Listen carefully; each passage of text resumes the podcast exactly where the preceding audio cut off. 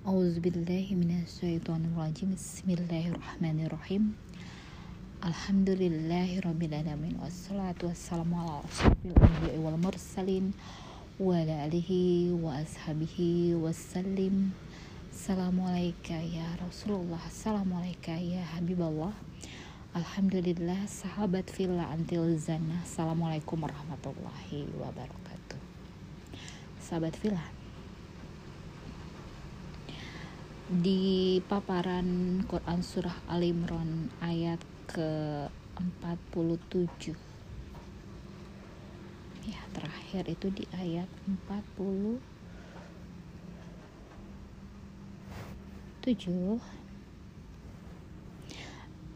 di paparan tentang membaca. Iqra. Kita akan buka di sini Quran surah Al-Alaq ayat ke-1 sampai ke-19 tentang Iqra, tentang membaca. Di paparan Quran surah Al Imran ayat ke-47 itu tentang Iqra dengan pemahaman makna yang lebih luas lagi. Jadi tidak sekedar hanya membaca kata per kata, huruf per huruf, untayan kalimat, namun lebih kepada menggali hikmah apa yang terkandung dalam untayan kata-kata tersebut.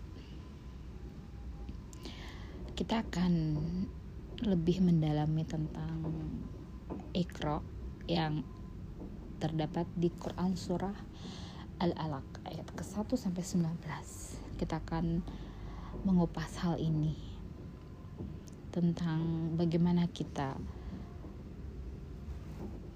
memperluas dari makna bacalah dengan hikmah yang lebih luas lagi dari hanya sekedar membaca.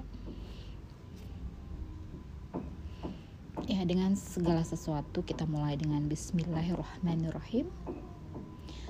Yang Allah yang memberikan kita kitab petunjuk untuk menjalani kehidupan di dunia ini yang memberikan ini adalah Allah yang Maha Pengasih lagi Maha Penyayang. Iqra bismi rabbikal ladzi khalaq. Bacalah dengan menyebut nama Tuhanmu yang menciptakan. Ya bila kita membaca dengan menyebut namanya yang menciptakan segala sesuatu baik yang kita ketahui ataupun tidak kita ketahui maka tentulah akan berbeda bila kita tidak menyebut mengikut sertakan membersa membersamai saat kita membaca dengan yang tidak mengikut sertakan. Allah yang memberikan kita kenikmatan yang menciptakan segala kenikmatan yang kita rasakan. Allah yang telah menciptakan manusia dari segumpal darah. Ini adalah bentukan materi asal muasal materi yang yang Allah ciptakan manusia dari segumpal darah. Tentunya darah ini bila diurai akan terdiri dari sel-sel dari air, dari hidrogen dan lain sebagainya. Yang sifatnya ya dapat dirasakan berbentuk materi, dapat dilihat, dapat diraba, ada rasa.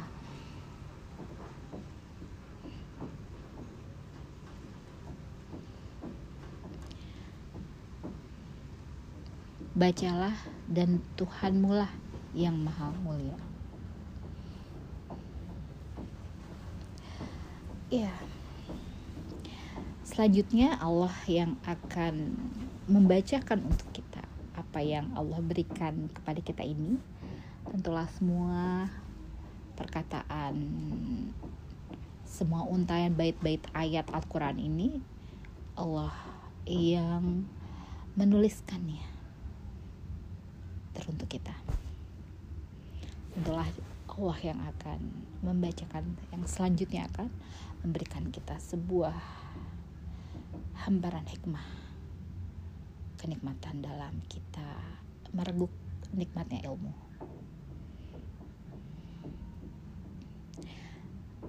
Tentu tentu kak bila yang membacakan ini Allah yang maha mulia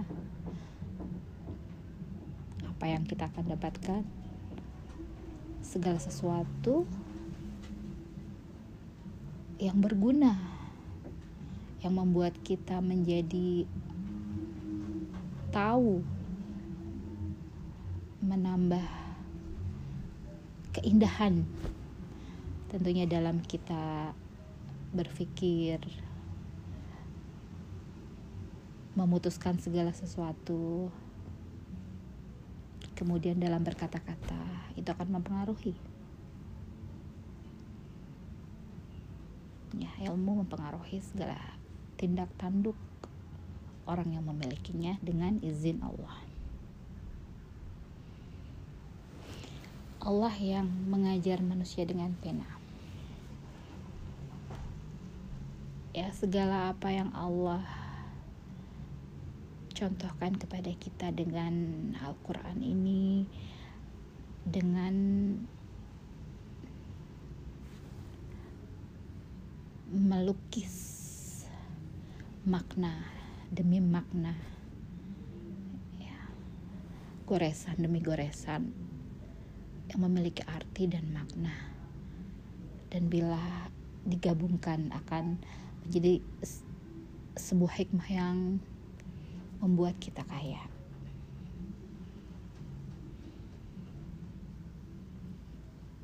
Allah mengajarkan manusia apa yang tidak diketahui oleh kita. Kita adalah kertas kosong. Kitalah kita tadinya tidak ada dan akhirnya ada dan Allah berikan warna dalam bentuk ilmu dalam bentuk nuansa gerak langkah segala hal kenikmatan yang Allah berikan kepada kita yang membuat kita berbeda dari satu dengan yang lainnya.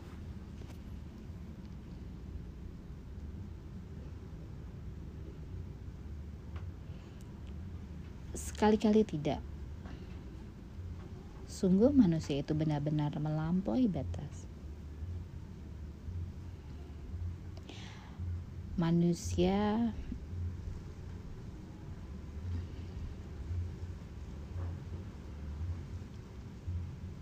berada pada sekali-kali tidak berada pada melampaui batas. Ya. Bila manusia berada atau merasa melihat dirinya serba cukup. Cukup ini lebih memandang kepada kebutuhan materi. Apa yang dia senangi, apa yang dia butuhkan. Apabila itu dirasa cukup, sekali-kali tidak artinya ini adalah satu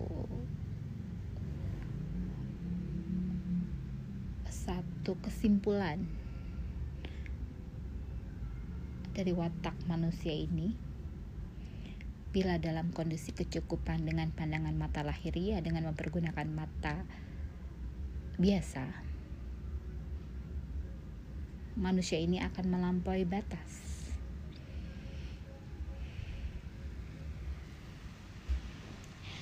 ya yang pandangannya bukan kepada pandangan akhirat kehidupan setelah kematian.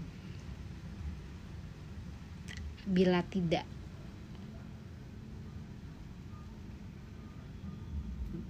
terus mengingatkan dirinya bahwa kepada Tuhanmu lah tempat kembalimu.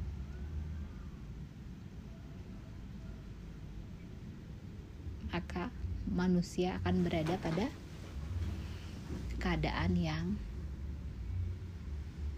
benar-benar melampaui batas.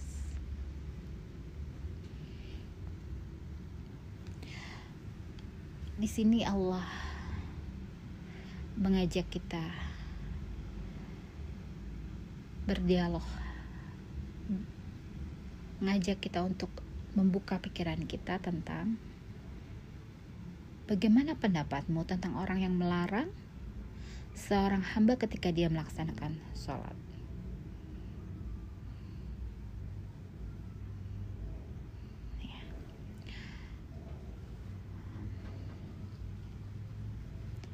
Kita Allah ajarkan untuk saling berbagi kebaikan, saling menasihati.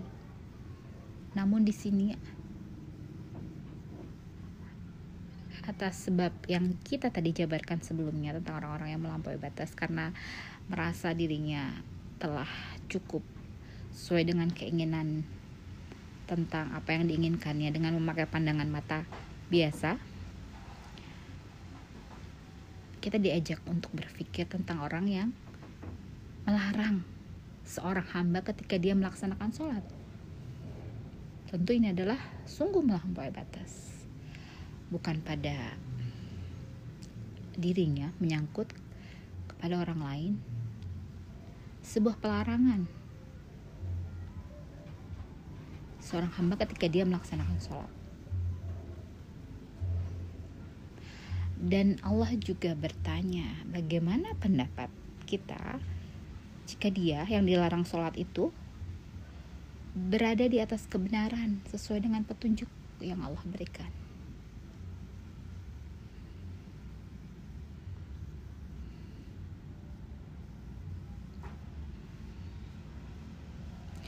Atau dia menyuruh bertakwa kepada Allah. Bagaimana pendapatmu jika dia melarang itu mendustakan dan berpaling? Tidakkah dia mengetahui bahwa sungguhnya Allah melihat segala perbuatannya? Sekali-kali tidak sungguh jika dia tidak berhenti berbuat demikian, saya kami tarik ubun-ubunnya ke dalam neraka, yaitu ubun-ubun orang yang mendustakan dan durhaka. Maka biarlah dia memanggil golongannya untuk menolongnya kelak kami akan memanggil malaikat Zabaniyah penyiksa orang-orang yang berdosa. Sekali-kali tidak janganlah kamu patuh kepadanya dan sujudlah serta dekatkanlah dirimu kepada Allah.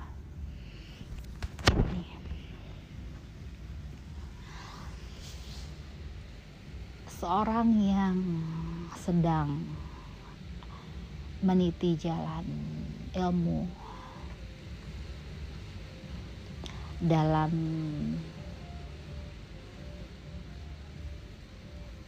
melangkahkan kakinya menaiki tangga satu persatu ya disajikan hamparan sebuah kenikmatan. Tentunya seseorang yang meniti jalan keilmuan ini akan Allah ajak untuk mengikuti apa yang Allah perintahkan kepadanya, Allah sajikan kepadanya. Namun manusia ini sekali-kali tidak ya, diberikan satu keinginan ya Allah berikan nafsu Allah berikan kemauan Allah berikan keinginan pada dirinya untuk meminta setiap yang disajikan ini sesuai dengan apa yang diinginkannya. Padahal Allah lah yang berkehendak yang akan memberikan kita jalan ataupun sajian yang harus kita reguk nikmatin sesuai dengan yang Allah inginkan, sesuai yang Allah berikan, bukan yang Dia inginkan. Itulah. Jadi dari ayat 1 sampai dengan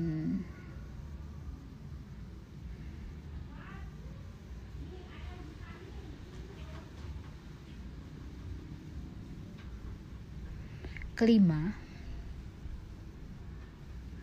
Sesuatu yang sungguh menerangkan tentang hikmah tentang membaca Iqra dari Tuhan yang maha mulia yang maha menciptakan yang mengajar manusia dengan pena. Namun Allah memberikan sajian selanjutnya di ayat ke-6 dan selanjutnya sesuai dengan kehendaknya apa yang ingin Allah berikan. Walaupun hikmahnya sungguh luar biasa namun manusia juga punya keinginan untuk melanjutkan sesuatu ini menurut egonya. Nah inilah manusia. Ya, bukan dalam hal yang sifatnya mengandung sesuatu ajaran yang keluar dari syariat. Tapi untuk hal seperti ini yang tidak keluar dari syariat pun seorang hamba menginginkan sesuatu yang diinginkannya. Bukan mengikuti apa yang Allah berikan kepadanya. Itulah ujian yang Allah berikan bagaimana kita ini menahan apa yang kita inginkan mengikuti apa yang Allah sajikan?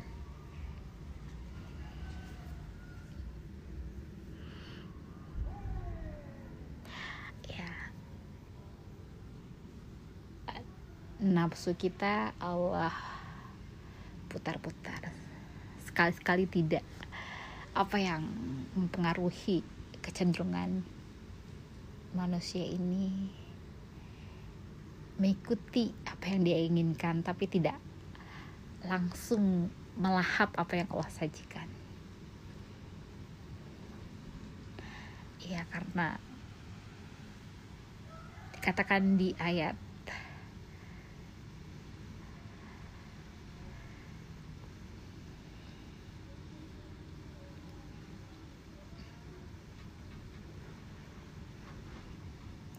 tentang merasa cukup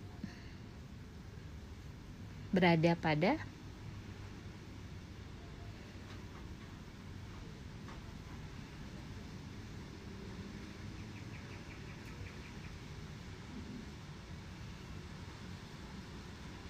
atas apa yang diinginkannya. Jadi pada saat kita berada pada track yang lurus juga itu perlu kehati-hatian. Bagaimana kita merekuk apa yang Allah beri bukan mencari apa yang kita inginkan. Atas untayan ayat-ayat yang Allah berikan. Itulah ujiannya. Jadi itulah manusia. Sekali-kali tidak. Bila dia merasa cukup dengan keinginannya. Melihat segala sesuatunya dengan memakai pandangan mata biasa. Dan apa yang ditujunya adalah bukan kembali kepada Tuhannya. Maka yang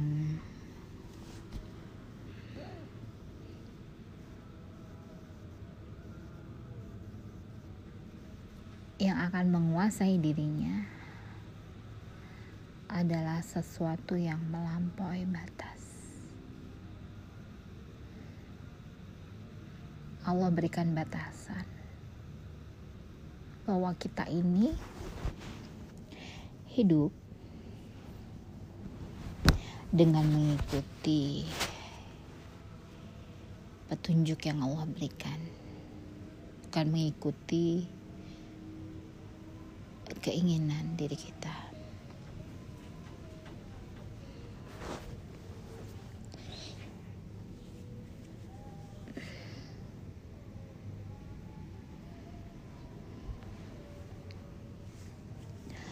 Agar selamat sampai tujuan yang, yang penting sekali diperhatikan. Tadi selalu memandang kepada kehidupan setelah kematian. Untuk kembali pulang menuju kepadanya. Mempergunakan pandangan mata hati. Apa yang diinginkannya? Ya tidak mempergunakan pandangan mata biasa, tapi mempergunakan mata hatinya. Walaupun itu indah, berada pada track yang benar. Namun bila tidak mengikuti atas apa yang Allah kehendaki, mengikuti maunya diri? Sekali-kali tidak. Dia berada pada hal yang melampaui batas. Karena kita hidup bukan mengikuti maunya diri tapi menerima apa yang Allah sajikan berikan kepadanya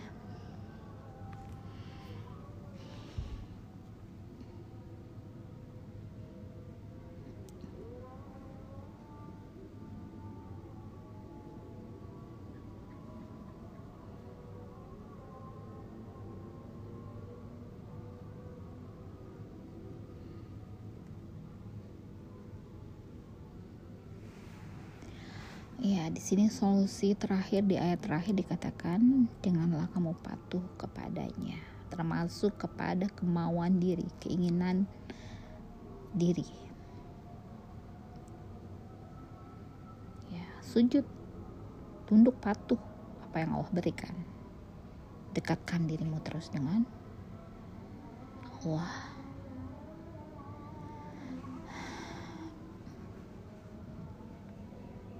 Di sini ada tentang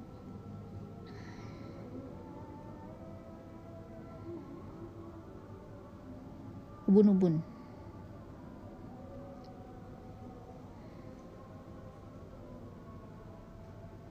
Ya, ada sesuatu hal yang berkaitan dengan ubun-ubun. Ya, ini adalah satu jalan yang sering disebutkan hmm, yaitu pintu di mana malaikat menarik apa yang berada di dalamnya. Dikatakan saat ruh berpisah dengan diri ini sungguh sakitnya luar biasa. Dan apabila itu ditarik, sungguh kita tidak mengetahui seberapa sakit yang akan diderita.